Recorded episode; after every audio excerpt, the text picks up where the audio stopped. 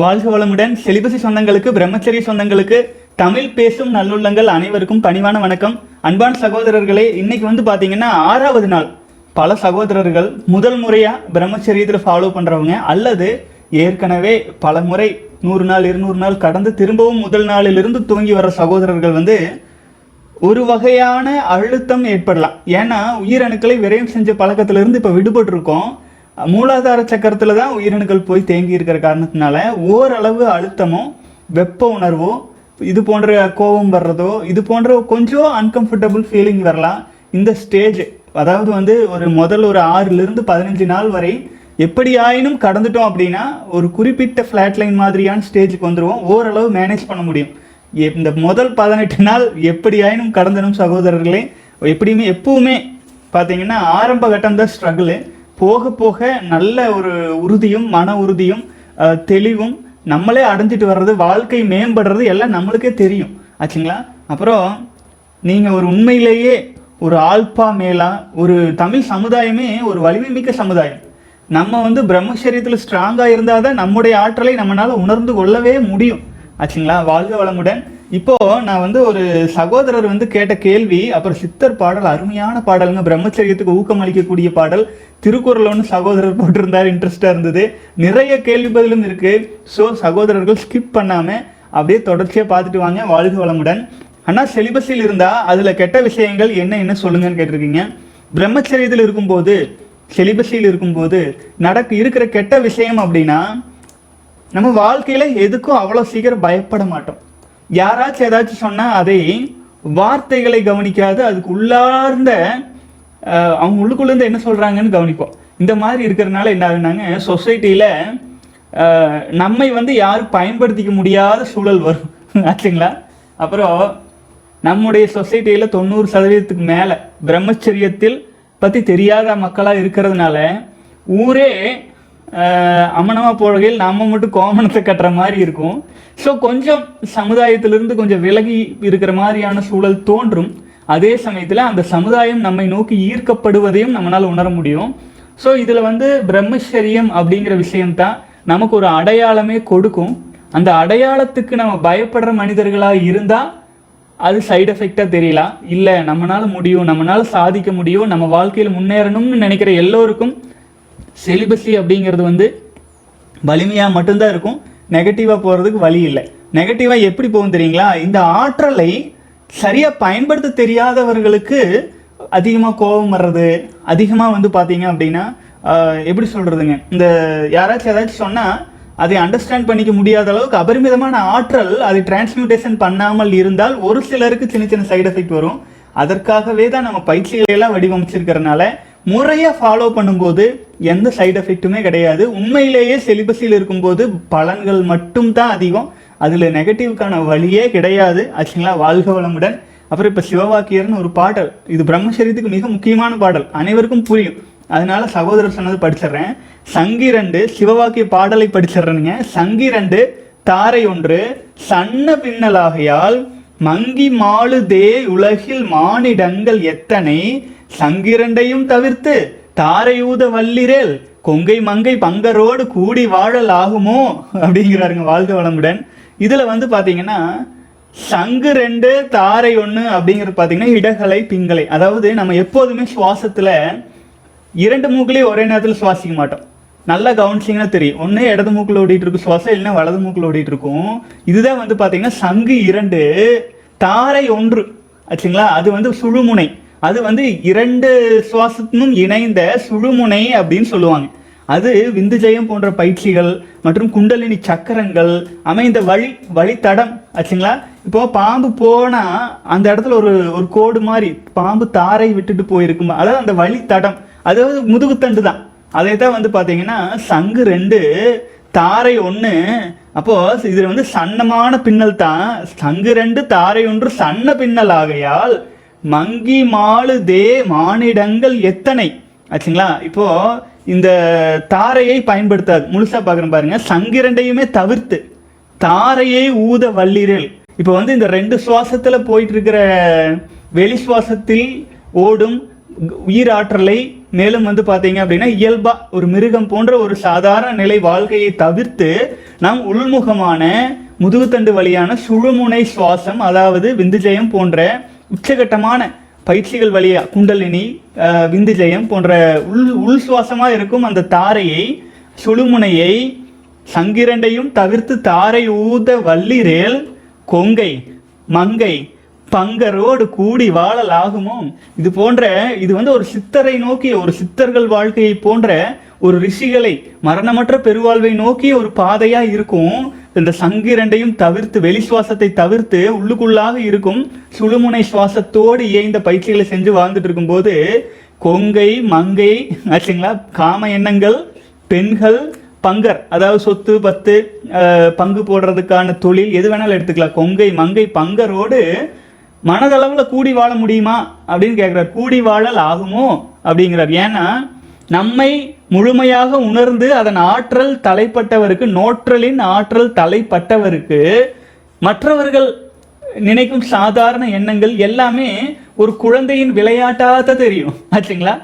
விருப்பப்பட்டா கூடி வாழலாம். விருப்பம் இல்லைனாலும் நம்ம வாழ்ந்துட்டு தான் இருப்போம். ஏன்னா எதையும் சாராத நிலை நிற்கும் சக்தி இயல்பாக கிடைச்சிரும். ஆச்சுங்களா? வாழ்க வளமுடன். இதை பற்றி இன்னும் நீண்ட நேரம் விளக்கலாம். ஆனால் நிறைய கேள்விகள் இருக்குதுங்க. வரிசையை போயிடலாம்.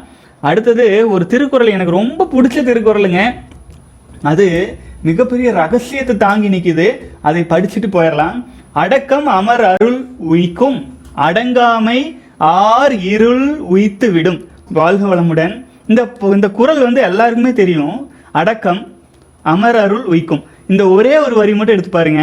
அடக்கம் அப்படிங்கிறது அடங்கி இருத்தல் ஐம்புலன்கள் வழியாக ஆற்றலை விரயம் செய்யாது இருத்தல் உயிரணுக்களை விரயம் செய்யாது இருத்தல் விந்து சக்தியை விரயம் செய்யாமல் இருத்தல் தான் மெயின் இப்போ இது போல அடங்கி அடக்கம் பெற்று இருக்கிறது இருந்து அதனுள்ளாக தியானம் தவம் போன்ற விஷயங்களிலும் ஆழ்ந்து செல்வது இதை அடக்கம்னு வச்சுக்கலாம். இந்த அடக்கம் இருந்தால் அமர் அருள் உய்க்கும் அடக்கம் அடங்கினால் மனம் அடங்கினால் ஐம்புலன்கள் அடங்கினால் இந்த அட்ஜஸ்ட் எல்லாம் அடங்கி காம எண்ணங்கள் அடங்கினால் அடக்கம் என்ன பண்ணுங்களாமா வான்காந்த ஆற்றல் நமக்குள்ளாக நிறைய துவங்கும். ஆச்சுங்களா? இதுதான் அடக்கம். அமர் அருள் உய்க்கும் காஸ்மிக் எனர்ஜி நமக்குள்ளாக நிறைய ஆரம்பிக்கும். நம்ம தனி மனிதன் இல்லை. நம்மோடு இணைந்து இரையாற்றலே செயல்படுகிறது அப்படிங்கிற உணர்வு நமக்கு மட்டும் இல்லாது அது கூட இருக்கிற எல்லாருக்குமே தெரிய ஆரம்பிக்கும். அடக்கம் அமர் அருள் உயிக்கும். அடங்காமை ஐம்புலன்கள் கட்டுப்பாட்டில் இல்லை. நம்மளால அட்ஜஸ்ட் கண்ட்ரோலே பண்ண முடியல. பிரம்மச்சரியத்தில் கூட நிலைக்க முடியல. ஒழுக்கம்னாலே என்னன்னு தெரியல.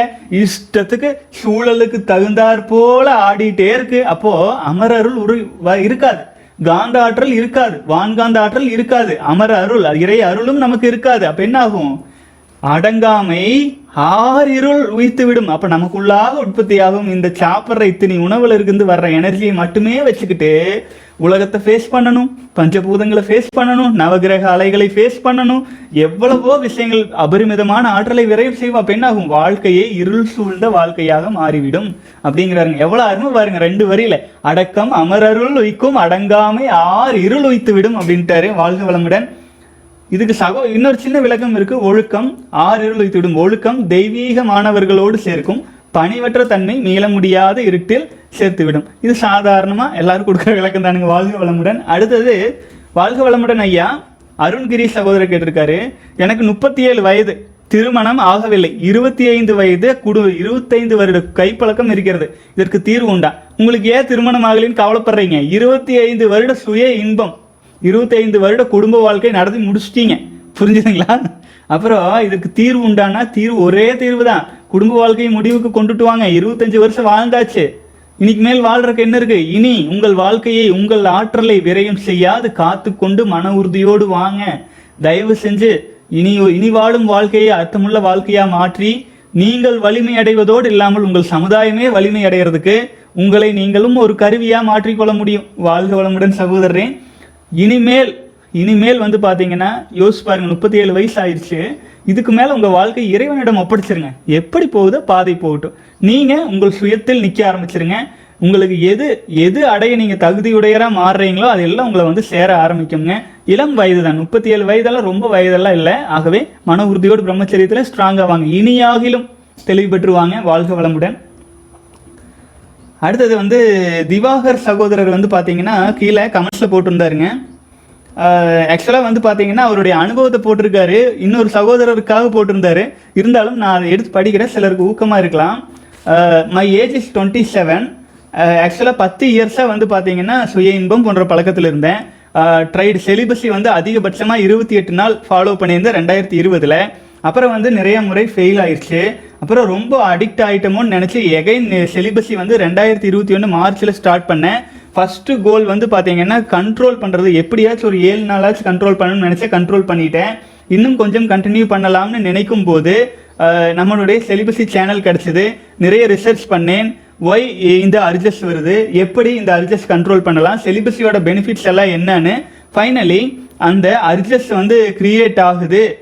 கிரியேட் ஆகிறதுக்கு முக்கியமான காரணம் என்னுடைய மனசு தான் அப்படின்னு நான் வந்து கண்டுபிடிச்சேன். அதிலிருந்து எப்படி ஓவர் கம் பண்ணுறது அப்படிங்கிற முயற்சி எடுத்துகிட்டு இருந்தேன். நாற்பத்தி எட்டு நாள் கோல் செட் பண்ணிட்டா நூறு நாள் ஈஸியாக கிராஸ் பண்ணிடலாம்னு மைண்ட் செட் பண்ணேன்.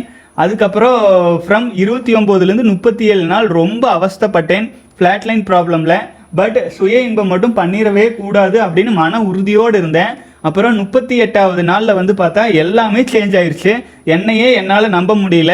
என்னால் வந்து கண்ட்ரோல் பண்ண முடிஞ்சிருச்சு. அர்ஜஸ் எல்லாம் வந்தாலுமே அதை தாண்டி மிக எளிமையாக என்னால் போக முடிஞ்சிருச்சு. அது என்னை பெரிய அளவில் பாதிக்காத நிலை கிடச்சிருச்சு எனக்கு முப்பத்தி எட்டு நாட்களுக்கு அப்புறமே. அதுக்கப்புறம் லைஃப் ரொம்ப ரொம்ப ஈஸியாக இருந்துச்சு. மக- மறுபடியும் வந்து பார்த்தா சுய இன்பத்தில் விழுந்துட்டேன் அப்புறமேல் வந்து என்னையவே நான் ரொம்ப விரும்ப ஆரம்பித்தேன் எல்லா ஸ்டேஜ் ஏழு நாள் பதினஞ்சு நாள் முப்பது நாள் நாற்பத்தெட்டு நாள் அறுபது நாளில் எனக்கு நானே நிறைய கிஃப்ட் எல்லாம் பண்ணிட்டேன். அப்புறம் சக்ஸஸ்ஃபுல்லாக கம்ப்ளீட் பண்ணிட்டேன். அடுத்து அடுத்து எப்போ இப்போ நான் 90 டேஸ் கிராஸ் பண்ணிட்டேன். பிரகாஷ் அண்ணா கிளாஸில் ஜாயின் பண்ணலான்னு கோல் செட் பண்ணி வச்சிருக்கிறேன். நம்ம சகோதரர் கிட்டத்தட்ட இப்போதைக்கு ஒரு அறுபது நாள் கடந்திருக்காருன்னு நினைக்கிறேன். வாழ்க வளமுடன். அதில் இன்னும் சில டிப்ஸ் எல்லாம் கொடுத்துருக்காரு. சிலிபஸி change me to attain following benefits நான் என்னோட கோல்ஸ் எல்லாம் செட் பண்ணிட்டேன். அந்த கோல்ஸ் பின்னாடி இப்போ நான் என்னுடைய கவனத்தை ஆற்றலை டிரான்ஸ்மியூட்டேஷன் பண்ணிட்டு இருக்கேன். மூணு நாளில் நான் ஒரு புக் ஃபுல்லாக படிக்கணும்னு நினச்சி படித்து கம்ப்ளீட்டும் பண்ணிடுறேன். அடுத்தது வந்து personally I felt God is near to me to help me any time கடவுள் என் கூடவே இருக்கிறதா நினைக்கிறேன். எனக்கு சப்போர்ட் பண்ணுவார். நான் முழுசாக நம்ப ஆரம்பிச்சிட்டேன். அப்புறம் கவலைகள் எல்லாம் கம்ப்ளீட்டாகவே போயிருச்சு. என்ன வந்தாலும் ஃபேஸ் பண்ணிக்கலாங்கிற மன உறுதி எனக்கு கிடைச்சிருச்சு. ஏன்னா ஒரு விஷயத்த சொல்ல மறந்துட்டேன். நான் வந்து ஒரு மராத்தான் ரன்னர் மராத்தான் ஓட்டப்பந்தய வீரர் சகோதரரே இருபத்தி ஒரு நாள் ஈஸியாக ஓடுவேன். ஆனால் இப்போ பிரம்மச்சரியத்தில் உறுதியாக ஃபாலோ பண்ணிட்டு இருக்கிறனால எளிமையாக நாற்பத்தி இரண்டு கிலோமீட்டர் வரை என்னால் இப்போ ஓட முடியுது. Bonus tip whenever I feel the urges உடனே நம்முடைய செலிபஸி சேனல் வீடியோ பார்க்க ஆரம்பிச்சிருவேன். நம்புங்க கண்டிப்பாக அர்ஜஸ் குறையிறத ஃபீல் பண்ணேன் அப்படின்னு போட்டிருக்காரு. வாழ்க வளமுடன். ரொம்ப சந்தோஷம் சகோதரரே. அதாவது Roman empire not built in one day மிகப்பெரிய சாம்ராஜ்யங்கள் ஒரு நாளில் கட்டப்பட்டதல்ல. நீண்ட காலம் எடுத்துக்கும். பல தலைமுறைகள் எடுத்துக்கும். அது போல பிரம்மச்சரியத்தில் கிடைக்கும் ஆற்றல் அதுல பயணத்துல போறது அப்படிங்கிறது எடுத்தோன்னே சக்சஸ் ஆகிறது இல்லை. தடை வரலாம் அதை தாண்டி அனுபவம் பெற்று மீறி போலாம். மீறி மீறி மீறி மீறி நம்ம கடைசியா ஆச்சுங்களா பற்றுக பற்றற்றான் பற்றை அப்படிங்கிற மாதிரி நம்முடைய உயிரணுக்களுக்கு எல்லாம் உள்ள சிவமே அங்க நிறைஞ்சிருக்கிறதுனால நம்ம நம்ம பற்ற வேண்டியது நம்ம தான். நம்மளை நம்ம உணர்ந்து நம்ம பற்ற தொடங்கிடுவோம். நாட்கள் செல்ல செல்ல அதிலே ஒரு இன்பம் வந்துட ஆரம்பிச்சிடும் பிரம்மச்சரியத்தில் அந்த உறுதியும் கிடைக்க ஆரம்பிச்சிடும் வாழ்க வளமுடன் சகோதரரே. அடுத்தது வந்து பார்த்தீங்கன்னா இன்னொரு சகோதரர் எழுதியிருக்காரு. Long journey of no fap fail ஆனதில் இருந்து என்னால் கண்டினியூவாக பண்ண முடியல. கான்சிஸ்டண்ட்டாக ஃபெயில் ஆகிட்டே இருக்குது ஃபஸ்ட்டு ஏழு நாள் ஃபெயில் ஆனேன். இப்போ பதிமூணு நாளில் ஃபெயில் ஆகிட்டேன் திரும்ப நான் என்னுடைய பழைய லைஃபுக்கு போயிட்டு இருக்கிற மாதிரி என்னால் என்னை சுத்தமாக கண்ட்ரோல் பண்ண முடியாமல் இருக்குது பாடி பழைய மாதிரியே டயர்டெல்லாம் வருது.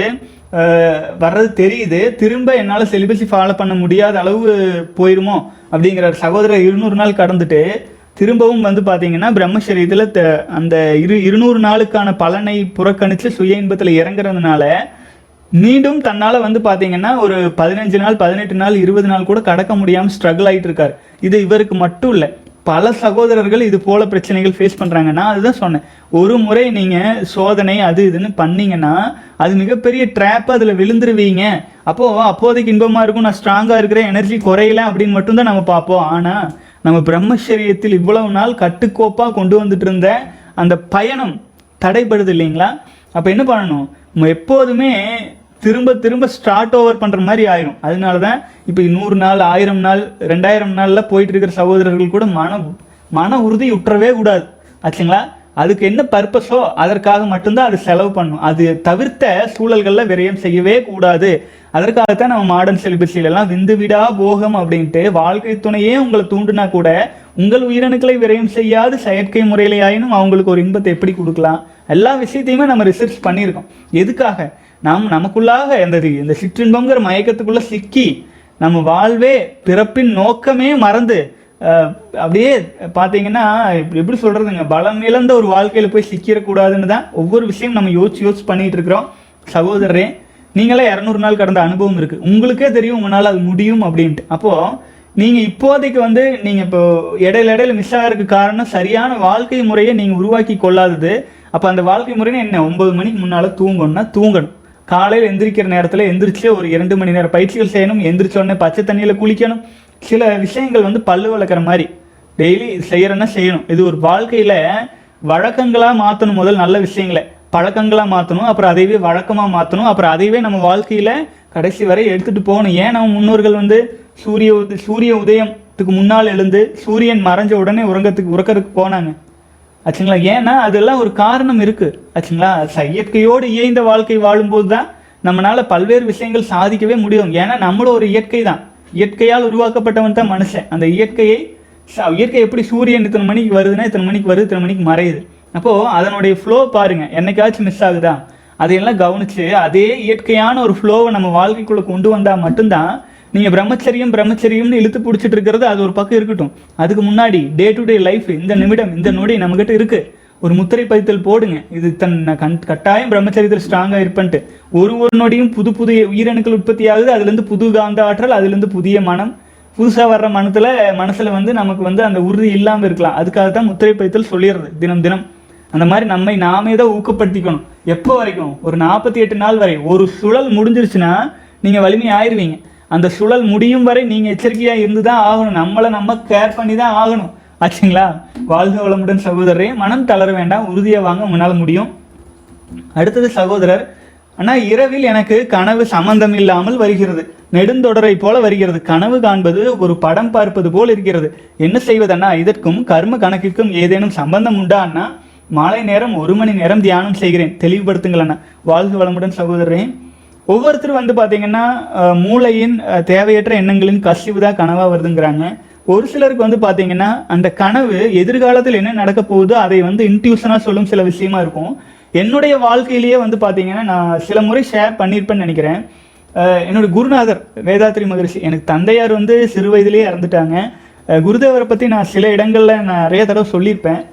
உண்மையிலேயே வந்து பார்த்தீங்கன்னா எனக்கு தந்தையாரின் நான் சிறு வயசுலேயே அவர் போனதுனால நினைவு கூட எனக்கு இல்லை. ஆனால் தந்தையாராகவே நினச்சி பார்த்து அவருடைய ஒரு ஒரு அங்கு அசைவுகளையும் ஒரு ஒரு வார்த்தையிலும் ஒவ்வொரு பிஞ்சிலையும் அவங்க அவர் சொல்கிற உள்ளார்ந்த மீனிங் மீனிங் அப்படியே ஃபாலோ பண்ணி நடக்கணும்னு பயங்கர sincere follower almost fifteen twenty இயர்ஸ்னு வச்சுக்கோங்களேன்.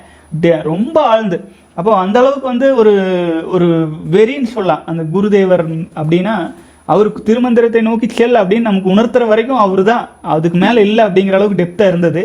அந்த சமயத்தில் பார்த்தீங்கன்னா அவர் மரணம் அடையிறதுக்கு மூணு நாள் முன்னாடி அதிகாலையில் எனக்கு சில கனவுகள் வந்தது. இந்த மாதிரி வந்து மூன்று மணி சுமாருக்கு வந்த கனவு. அது வந்து இதுக்கு தான் வருதுன்னு என்னால் ஜட்ஜ் பண்ண முடியல. ஆச்சுங்களா? மூன்று நாள் கழிச்சு பார்க்கும்போது மகிழ்ச்சி வந்து இறைவனடி சேர்ந்தார் அப்படிங்கிற செய்தி தான் வந்துச்சு. இது போல் அந்த கனவு வந்த முழு விஷயங்களையும் நான் முன்னாடி ஒரு வீடியோவில் சொல்லியிருப்பேன்.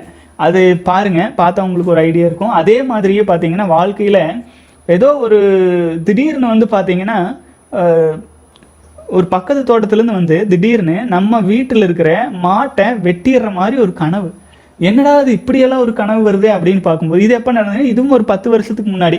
நான் இந்தியா வந்திருக்கேன்னு வைங்களேன் இந்தியாவில் வந்த சமயத்தில் இப்போ எங்கள் அம்மா வந்து என்ன பண்ணுவாங்க நிறைய மாடுகள்லாம் வச்சு வளர்த்திட்டு இருப்பாங்க. அந்த டைமில் நான் சென்னையில் இருந்தேன்னு நினைக்கிறேன். அப்போ வந்து அந்த மாதிரி திடீர்னு கணவன் மறுநாள் காலையில் பக்கத்து தோட்டத்திலிருந்து வந்து ஒரு இடத்துல மேய்ச்சலுக்கான ஒரு பிரச்சனை அந்த பிரச்சனை வந்து மிகப்பெரிய பிரச்சனையாக மாறிடுச்சு. எல்லா கை கலப்பு வரை போய் பெரிய பிரச்சனையாக மாறிடுச்சு. ஆனால் அது முந்தைய நாள் கனவுல ஏதோ ஒரு நம்ம வீட்டில் இருக்கிற ஒரு உயிரத்தையே அழிக்கிற அளவுக்கெல்லாம் கனவு வந்து அது உணர்த்துச்சு. மறுநாள் காலையில் அதே மாதிரியே சூழலும் நடந்துச்சு. இப்போ கொஞ்ச நாளைக்கு முன்னாடி கூட பார்த்தீங்கன்னா இரவு நேரத்தில் நம்ம வீட்டில் ஒரு பாம்பு பூர்ந்தது போல கனவு. அது வீட்டில் அம்மா வந்து அதை எடுத்துட்டு போய் தைரியமாக அப்படியே எடுத்துகிட்டு போய் அங்கே வீசுகிறாங்க அப்படின்னு கனவு வருது. அடுத்து அது அந்த கனவு வந்து காலையில் எழுந்திரிச்சிட்டோம் அவங்க காலையில் வந்து இந்த மாதிரி உடம்புக்கு முடியல என்ன பண்ணுறது அப்படின்லாம் பேசிகிட்டு இருந்தோம். ஆனால் அந்த கனவை பற்றி அவங்கக்கிட்ட நான் சொல்லலை. ஏன்னா அது ரொம்ப கொஞ்சம் பாம்பு அது இதுன்னு இருக்கிறதுனால ஆனால் அந்த அன்னைக்கே பார்த்தீங்கன்னா விஷம் தீண்டிருச்சு அவங்கள. தீண்டி அவங்க மருத்துவமனைக்கெல்லாம் போய் இப்போ நார்மலாக இருக்காங்கன்னு வைங்களேன். அதுதான் கனவு எதுக்கு வருது நம்ம இது வந்து ஒரு கனவு இல்லைங்க. இது மாதிரி நிறைய கனவு எதேதோ தோணும் திடீர்னு தோணும் வரும். ஆனால் நம்மளால் ப்ரெடிக்ஷன் பண்ண முடியாத மாதிரி இருக்கிறனால ஒவ்வொரு டைம் வந்து நம்ம போய் ப்ரெடிக்ஷன் பண்ணி பண்ணி சொல்லியிருந்தா ஒரு ஒரு மாதிரி ஆச்சுங்களா? அப்போ அது நடக்காமையும் போகும்போது ஐயோ அது இல்லையோ அப்படிங்கிற மாதிரி இருக்கும். அதனால தான் என்ன பொதுவாக என்னென்னா உங்களுக்குள்ளே ஒரு கனவு வருதுன்னா அதற்கான விஷயங்கள் உடனே நடக்கலாம். எனக்கு ஒரு சில விஷயங்கள் அடுத்த நாளே நடக்கும். வித்தின் ஒன் வீக்குள்ளே நடக்கும். ஒரு சில விஷயங்கள் வந்து எதுக்கு வந்துச்சுனே தெரியாது. அப்புறம் ஒரு சில சூழல்களில் நம்ம போயிட்டு இருக்கும்போது பார்த்தா எங்கேயோ ஏற்கனவே இந்த இடத்துலலாம் இருந்திருக்கிறோமோ? அப்படியெல்லாம் தோணும். அது ஏன் தோணுது? எப்படி தோணுதுங்களோ ஒன்றுமே தெரியாதுங்க. அது எல்லாமே இறைவனால் வடிவமைக்கப்பட்டது அப்படிங்கிறது உணர்த்தறக்காக கூட இருக்கலாம். ஏற்கனவே தீர்மானிக்கப்பட்டதுன்னு எல்லாம் சொல்லியிருப்பாங்க இல்லைங்களா முன்னோர்கள்? ஒரு மனுஷன் பிறக்கும்போது அவனுக்கு என்னென்ன தேவைன்னு அதை கொடுத்து தான் படைக்கப்பட்டிருக்கிறான்லாம் சொல்லுவாங்க. அதுபோல் இந்த மாதிரி வந்து ஒரு இன்ட்யூஷனான ஒரு பல்வேறு குழப்பங்கள் நிறைஞ்சது இந்த மனித உடல். எதையும் ஜட்ஜ் பண்ணி சொல்லிடவே முடியாது. இப்போ உங்களுக்குள்ளாக வந்து இந்த மாதிரி கனவு வருது அந்த மாதிரி வருது அப்படிங்கும்போது உங்கள் வாழ்க்கையில் அது எந்த மாதிரி டேர்ன் ஆகும்னு நீங்கள் தான் ரிசர்ச்சுக்கு எடுத்துக்கணும். ஏன்னா ஒரு ஒருத்தருமே சிவம் தான். ஒரு ஒருத்தருக்குள்ளாகவும் காக்கப்படுவது எல்லாம் உள்ள இறைவன் தான். உங்களுக்கான பாதையை இறைவன் என்னத்தை சூட்சமத்தை வச்சிருக்காருன்ட்டு அது உங்களுக்கு இறைவனுக்கும் இருக்கிற டீலிங் அது என்னன்னு நீங்கள் கண்டுபிடிக்கணும். பொறுமையாக இருங்க. தியானத்திலும் தவத்திலும் பிரம்மச்சரியத்திலும் ஸ்ட்ராங்காக இருங்க. உங்களுக்கான ஒரு தெளிவான பாதை அமையும். அமையும் போது எல்லாமே தெளிவாக இருக்கும்னா ஸோ கனவு வந்து எல்லோரும் சொல்கிற மாதிரி நான் வந்து பார்த்தீங்கன்னா அது அது அறிவியல் அது அப்படி சொல்லலாம். பட் இருந்தாலும் ஒரு சில விஷயங்கள் வந்து பார்த்தீங்க அப்படின்னா வான்காந்தத்தால் இறைவனால் உணர்த்தப்படும் விஷயமாகவும் இருக்கும். அது அன்ஃபார்ச்சுனேட்லி நம்மளால் தவிர்க்க முடிஞ்சதில்லை. ஆச்சுங்களா? கனவு வரும் நமக்கு உணர்த்தப்படும். அந்த விஷயமே நடந்து முடிஞ்சதுக்கப்புறம் தான் ஓ இந்த கனவுக்கு இது வந்துதானே தெரியும். பல சூழ்நிலைகளில். ஆச்சுங்களா? ஆகவே அப்படி எல்லாம் தோணும்போது அதை நம்ம இன்னுமே நம்மையே இன்னும் மேம்படுத்திக்கணும். இன்னும் நமக்கு வந்து நம்ம வாழ்க்கையில் இன்னும் கண்ட்ரோல் அதிகம் பண்ணுறதுக்கு என்ன? இறைவன் வந்து ஓகே இந்த அளவுக்கு நமக்கு உணர்த்தும் உணரும் சக்தி கொடுத்துருக்காரு. அப்போது இன்னும் நம்மை கூர்மைப்படுத்தி கொள்ள நம்மை வலிமைப்படுத்தி கொள்ள இன்னும் ஆழ்ந்து பிரம்மச்சரியத்தில் போகணும் அப்படிங்கிற ஒரு உறுதி மட்டும் எடுத்துக்கோங்க. நிச்சயமாக வாழ்க்கை சிறப்பாக இருக்கும். வாழ்க வளமுடன். அடுத்தது வந்து சகோதரர் வந்து ஒரு ஒரு குழப்பமான கேள்வி கேட்டிருக்காருங்க. அநேகமாக இந்த கேள்வி படித்து முடிச்சுட்டு இன்றைய வீடியோ நிறைவு செஞ்சுக்கலாம்.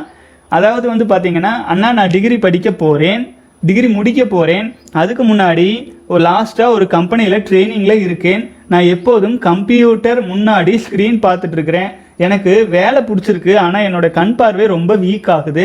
எனக்கு வயது இருபத்தி ரெண்டு தான் ஆகுது. ரொம்ப ப்ரெஷர் வேலை சில நேரம். நீங்கள் எப்படி இந்த ப்ரெஷர்லையும் தியானம் எல்லாம் செய்தீர்கள்? ரொம்ப தேவைப்படுது உங்கள் ஐடியா அப்புறம் வேலை தெரியலைன்னா பயங்கரமாக ஏசுறாங்க. என்னதான் எனக்கு வேலை பிடிச்சிருந்தாலும் மற்றவங்க கீழே வேலை பார்க்க என்னால் முடியலை. என் முந்தைய காதல் வாழ்க்கை அனுபவத்தில் நான் கற்றுக்கொண்ட ஒரு பாடம் எனக்கு உள்ள ஒன்று செல்லும் அது கேட்டு நடக்கணும் அப்படின்னு.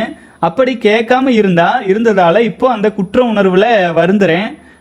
மீண்டு வர முயற்சி செஞ்சுட்டு இருக்கேன். சில நாட்கள் நன்றாக இருப்பேன். சில நாட்கள் என்னையும் மீறி அந்த நினைவு நினைவுகள் என்னை அடிக்கடி சாகடிக்கிறது. முத்திரை பதித்தல் சில நாட்களில் உறுதியாக நன்றாக இருந்தது. அப்புறம் வாழ்க்கையில் எதுவும் நிரந்தரம் இல்லைன்னு சொல்லுவாங்கல்ல அது போல நல்ல செயல்கள் மட்டும்தான் விதிவிலக்கா? நீங்கள் சொல்வதெல்லாம் எனக்கு நல்ல தெளிவாக புரியும். சில பேர்களுக்கு என்னதான் சுட்டு போட்டு சொன்னாலும் புரியாது. ஆனால் அந்த வகையில் நான் அதிர்ஷ்டசாலி. என்னதான் இருந்தாலும் சில சூழ்நிலைகளில் சந்தர்ப்பம் கிடைக்கும் போது நம்முடைய கெட்ட குணம் வெளிவருகிறது. அப்போ மனம் ஒன்னதான் சொல்லும். நாம் நல்லவனாக இருப்பதை விட தப்பு பண்ணி வருத்தப்பட்டுக்கலாம் அப்படின்ட்டு பணமாக இருந்தாலும் சரி அல்லது வேறு எதுவாக இருந்தாலும் சரி சந்தர்ப்பத்தில் தீமை செய்த பிறகே அதை பயன்படுத்தி சந்தர்ப்பத்தில் தீமை செய்த பிறகு அதை பயன்படுத்தி நன்மை செய்கிறார்கள். எவ்வளவு நல்லவனாக இருந்தாலும் இந்த சொசைட்டி நம்மளை வாழ விடாது. இறுதியில் அவன் கிட்டத்தான் கையேந்தி நிற்கும் நிலை அவன் நினைப்பது மட்டும்தான் எல்லாம் நடக்கிறது. யார் அவனுக்கு அவ்வளோ வல்லமை கொடுத்தா? சரி நம்ம பிரம்மச்சரியத்தில் இருக்கிறோம் நம்முடைய சிவத்துக்குள்ளே நம்ம நிலச்சி நம்ம வாழ்க்கை வாழலாம். வாழலாம்னா நம்ம சாப்பிடும் உணவு செய்யும் வேலை எல்லா இடத்திலும் நம்மை அவன் ஆதிக்கம் உள்ளது. தப்பவே முடியல. நான் சொல்லும் அவன் யார் என்பது உங்களுக்கு தெரியும். ஒன்றுமே பண்ண முடியாதா? இந்த பிரம்மச்சரியத்தில் இருந்தால் கூட ஒன்றுமே பண்ண முடியாது. வாழ்க வளமுடன் சகோதரே பிரம்மச்சரியத்தில் நீங்கள் உறுதியாக நிலச்சி அதில் ஒரு முழுமை பேர் அடையும் சூழ்நிலையில் யாருடைய உதவியுமே உங்களுக்கு தேவையில்லாத நிலை வரும். ஒன்று ஆச்சுங்களா உணவின் தேவை கூட போகிற சூழல் வரும். அப்புறம் வெறும் சூரிய ஒளியிலிருந்தே நீங்கள் ஆற்றல் எடுத்துக்கொள்ளும் நிலை வரும். ஒளி உடம்பாக கூட மாறலாம் நமக்குள்ளதே எல்லாமே இருக்கும்போது வெளி உலகில் தான் எல்லாம் இருக்குன்னு ஒரு சிலர் நம்மை கட்டுப்படுத்துவதற்கு ஏன் உலகத்தையே கட்டுப்படுத்துறதுக்கு ஒரு மிகப்பெரிய சக்திகள்லாம் இயங்குதுங்கிறாங்க இயங்குலிங்கிறாங்க இருக்கட்டும். அதெல்லாம் அப்பாட். நம்ம பலவீனமாக நம்மளை வச்சுக்கிட்டு நாம் ஏன் உலகத்தை உலகத்தை காப்பாற்ற முடியும்னு நினைக்கிறோம். உலகத்தை எல்லாம் மாற்ற முடியாது. ஆனால் நம்மை நம்ம வலிமைப்படுத்தி கொள்ளும்போது ஒரு மண் தனி மனிதன் தன்னை சீராக வச்சுக்கிட்டு சரியான செயல்களை செஞ்சுட்டு இருக்கும்போது அவனை பார்த்து மற்றவர்கள் சொ- சொல்லின் மூலமாக புரியாதவர்கள் கூட செயல்களை பார்த்து ஓரளவு ஆயினும் புரிஞ்சுக்குவாங்க. ஆச்சுங்களா? அடுத்தது நீங்கள் சொன்னது பிரச்சனை அதிகமாக இருக்குது அந்த அதிகமாக பிரச்சனை இருக்கும்போது என்ன தெரியுங்களா? மனசு உச்சகட்ட பிரச்சனைக்கு போகும்போது எதை சிந்திக்கிறதுக்கும் பிடிக்காது. புரிஞ்சுங்க? ப்ரெஷர் உச்ச ப்ரெஷரில் போய் நிற்கும்போது மனசில் ஒரு எண்ணமும் வராது. அது உச்ச தியான நிலை. ஆச்சுங்களா நான் அந்த நிலையில் நிறைய ஃபேஸ் பண்ணி. நான் வந்து இது ஏற்கனவே அனுபவத்தில் சொன்னேன்னு தெரியலைங்க. இந்தோனேஷியாவில் ஒரு சூழல்லைங்க. நமக்கு வந்து பார்த்தீங்கன்னா ஒரு ஒரு வேலைக்காக ஒரு சின்ன ஒரு விஷயத்துக்கு ஒரு ஒரு கம்பெனியில் போகிற சமயத்தில் ஆரம்ப கட்டத்தில் முதல் முறையாக இந்தோனேஷியா போகிற சமயத்துலேங்க நம்ம வந்து பயங்கர கான்ஃபிடென்ட் கான்ஃபிடென்ட் லெவலில் பயங்கரம். அப்போது அந்த கான்ஃபிடென்ட் லெவல்னால நம்ம நம்ம பேசிய இன்டர்வியூ ஆகட்டும் அல்லது அது ப்ராஜெக்ட் ஆகட்டும் நம்ம பேசினதெல்லாம் ரொம்ப ஹை எண்டில் இருந்து அவங்களும் நம்மளை பெருசாக எக்ஸ்பெக்ட் பண்ணி ஒரு மிகப்பெரிய போஸ்டிங் ரேஞ்சுக்கு நம்மளை அந்த ப்ராஜெக்ட் ஒரு மூன்று மாத ப்ராஜெக்ட் மாதிரின்னு வைங்களேன் நம்மளை உள்ளே கூப்பிட்டாங்க. நாம் அங்கே போகும்போது என்ன ஆகுதுனாங்க அது ஒரு மிகப்பெரிய கேடு செக்ஷன்னு சொல்லுவாங்க. கம்ப்யூட்டர் எய்டட் டிசைனிங் அங்கே ஒரு வேலை செய்கிற ஒரு ஐயாயிரம் பத்தாயிரம் பேருக்கு தேவையான வேலைக்கு தேவையான ப்ரோக்ராமிங் வந்து கம்ப்யூட்டரில் டிசைன் பண்ணி கொடுக்குறது உச்சகட்ட ப்ரெஷர் அப்போ அந்த அந்த கம் நிறுவனத்தில் மட்டும் கிட்டத்தட்ட இப்போ இருபது இருபத்தஞ்சு நாடுகளில் இருந்து வந்து வேலை செய்கிறாங்க இப்போ நாம் ஹேண்டில் பண்ண போகிறது அதன் மூளையாக செயல்படக்கூடிய அந்த நிறுவனத்துக்கு மூளையாக வேலை செய்யக்கூடிய ஒரு செக்ஷன். ஆச்சுங்களா? அந்த மூளையாக இருக்கும் செக்ஷனில் ஐம்பது பேர் இருக்காங்க. அதையை மேனேஜ் பண்ணி அதை ஒழுங்கமைச்சு சரி பண்ணுறதுக்கு தான் நம்மளை அங்கே கொண்டு போய் போட்டிருக்காங்க. அங்கே போய் நின்னா அப்போ அப்போது அந்த சமயத்தில் அந்த அந்த ஒட்டுமொத்த குரூப்பையும் அந்த டீமையும் லீட் பண்ணுற ஒரு அறுபது வயசுக்கு மேலே. அவ்வளவு அனுபவசாலி சைனாக்காரர். அப்புறம் நாம் அங்கே போய் இறங்குறோம் இல்லைங்களா? அங்கே ஒட்டுமொத்த ஐம்பது பேர் டீம்லேயும் வயது குறைந்த வயதுள்ள மனிதன் நான். ஆக்சுவலா இது நடந்து பத்து வருஷத்துக்கு மேலே. நாம. அப்போ நாம் பேசுகிற இங்கிலீஷே அங்கே ஒருத்தருக்கும் புரியாது. அங்கே இருக்கிற மக்களின் மொழியை புரிஞ்சு கொண்டு தான் நம்ம பேசி ஆகும் அப்போது அப்போது அங்கே இருக்கிற ஓனருக்கு அப்புறம் வந்து ஜென்ரல் மேனேஜராக இருக்கிற ஒரு சிலருக்கு தான் ஆங்கிலம் நம்ம கூட தெளிவாக பேச தெரியும். அப்போ அந்த ஹேண்டில் பண்ணுறது எப்படி? எங்கே பார்த்தாலும் பிரச்சனை. திடீர்னு ஏதோ ஒன்று எடுத்து கையில் கொடுத்து இது பண்ணுங்கம்பாங்க. நமக்கு அது பண்ணுறதுக்கு பல நாள் ஆகும். ஆனால் இந்த ஐம்பது பேர்கிட்ட அது வேலை வாங்குறதுக்கு யார்கிட்ட என்ன பண்ணுறது பயங்கர ப்ரெஷருக்குன்னா அந்த செக்ஷனுக்குள்ளே கால் எடுத்து வச்சாலே செக்ஷனுக்குள்ளே இல்லைங்க. அந்த நிறுவனத்துக்குள்ளே நம்ம காரு வீடு எல்லாம் கொடுத்துட்டாங்க அப்போது அந்த மாதிரி ஒரு ஸ்பெஷல் ஒரு எக்ஸ்பர்ட்டாக நம்ம அங்கே போய் நிற்கும்போது யோசிச்சு பாருங்க. நம்மளை அவ்வளோ நம்பிக்கை. நாம் உள்ளே வரும்போதே நமக்கு நடுக்கம் எடுத்துரும். மனசு உடல் எல்லாம் என்ன பண்ணுறதுனே தெரியாது. உள்ளே போனால் என்னென்ன பிரச்சனைகள் இருக்கும்னு தெரியாது. அப்படி அப்போ என்ன ஆகும் தெரியுங்களா? நம்ம முழுசாக இந்த மனநிலையில் நான் இருந்தா வாழ்நாளே பத்து நாளில் போயிடும் அவ்வளோ பலவீன நிலை. அப்போ என்ன நினச்சேன்னா எதையும் எடுத்துக்கொள்ளக்கூடாது. சூழலை நம்ம மனசில் போட்டு ஆராய்ச்சி பண்ணிட்டு இருக்கிற அந்த விஷயம் வேண்டாம். நம்மை நம்ம சிவ நிலையில் கலக்கிடுவோம் மனசை. எண்ணமற்ற நிலையில். என்ன மட்டும் நிலைக்கு போயிடுவோம் என்ன வருதோ அது ஃபேஸ் பண்ணுவோம் எதையும் புற சூழல்கள் நம்மை பாதிப்பதற்கு இப்போ நம்ம ஒரு விஷயத்தை பார்த்து நமக்கு ஒன்று தோணும். அந்த தோணல் வேண்டாம். அப்புறம் புதுசு புதுசாக வந்துட்டு வரட்டும். செய்வோம். பொறுமை.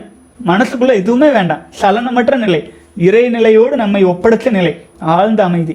ஆழ்ந்த அமைதின்ட்டுங்க அந்த ஒரு மூன்று மாதம் பார்த்தீங்கன்னா ஒரு தவ நிலையிலே தான் வாழ்க்கையே. ஆச்சுங்க அங்கே இருக்கிறவங்களுக்கே ஆச்சரியம். ஆனால் மூன்று மாதம் கழிச்சு இந்த ப்ராஜெக்ட் முடிஞ்சு நான் வேற ஒரு இதுக்கு மா மாறுற சூழல் வரும்போது ஓனர் எல்லாம் கூப்பிட்டு அந்த நிறுவனத்தின் தலைவர் கூப்பிட்டு கிட்டத்தட்ட காலையிலேருந்து ஈவினிங் வரைக்கும் என்னை கன்வின்ஸ் பண்ணாங்க. அதே நிறுவனத்தில் லைஃப் லாங் செட்டில் ஆயிருங்க சம்பளம் எல்லாம் டபுள் பண்ணி தரோம் எல்லாம் அந்த அளவுக்கு மாறுச்சு. யோசிச்சு பாருங்க. அப்போது அந்த அளவுக்கு அவங்க பேசுறாங்க இது இது அதிசயம். இந்த அதிசயம் நிகழ்ந்ததுக்கு காரணம் அந்த இறைவனே தான். இது போல பல அதிசயங்கள் நிகழும். நம்மளை ஏசுறாங்க ஏன் அதை நம்ம எடுத்துக்கிறோம்? பர்சனலாக ஏன் எடுத்துக்கிறோம்? நமக்கு பர்சனலாக எடுத்துக்க எடுத்துக்கிறதுக்கு எவ்வளவோ விஷயங்கள். எல்லாம் உள்ள இறைவனே இறைவனிடம் நம்மை ஒப்படைச்சதுக்கப்புறம் அதெல்லாம் அவன் எடுத்துக்குவான். ஆச்சுங்களா? மற்ற தூய நிலையில் இருக்கும்போது வான்காந்த ஆற்றலே நமக்குள் நிறைஞ்சு என்னால் முடியாது. எனக்கு அந்த ஆற்றல் இல்லை. ஏன்னா நான் இப்போதான் படித்து முடிச்சுட்டு வந்திருக்கிறேன். எனக்கு இருபது இருபத்தி ரெண்டு வயசு ஆச்சு. இந்த உலகத்தை ஃபேஸ் பண்ணுறதுக்கு நான் பிரம்மச்சரியத்துலேயும் இல்லை ஸ்ட்ராங்காகவும் இல்லை பலவீனமாக இருக்கேன். இப்போ நான் என்ன பண்ண முடியும்? ஆண்டவங்கிட்ட ஒப்படைச்சிடுறேன். நீ என்னை இன்னைக்கு இன்னைக்கு நீங்கள் வந்து கெடா வெட்டணும் முடிவு பண்ணிக்கிட்டே நீங்கள் வெட்டிக்கோ. ஆச்சுங்களா அது ஆண்டவங்கிட்ட ஒப்படைச்சாச்சு. சலனம் இல்லாமல் என்னவோ சொல்லிட்டு உங்களுக்கு என்ன செய்ய முடியுமோ அந்த நேரத்தில் செஞ்சுட்டு அமைதியாக அமைதியாக ஹேண்டில் பண்ணுங்கள் நிச்சயமாக ஒரு வழி பிறக்கும். புரிஞ்சுதுங்களா? அந்த வழி கிடைக்கும். இதெல்லாம் உங்களுக்கு ஒரு அனுபவம். இதெல்லாம் ஒரு பாவப்பதிவுகள். ஆச்சுங்களா வெளி உலகத்தில் இது நான் சில டிப்ஸை எடுத்துக்கங்க. இந்த சூழ்நிலை எல்லாருக்கும் பொருந்தும்லாம் சொல்ல முடியாது. ஆனாலும் இது ஒரு சின்ன டிப்ஸை எடுத்துக்கொள்ளுங்க. ஆரம்ப கட்டத்தில் பிரம்மச்சரியத்தில் நீங்கள் நிலைக்க நிலைக்க நிலைக்க உங்கள் வாழ்க்கை தெளிவாகி போகிறது உங்களாலேயே உணர முடியும். விரைவில் இந்த சூழல்கள்லாம் சரியாகி திரும்பவும் உலகம் எல்லாம் ஓப்பன் அப் ஆகி நார்மலாக வரும்போது நீங்கள் ஒரு வலிமையான மனிதனாக உலகத்தை ஃபேஸ் பண்ணலாம்.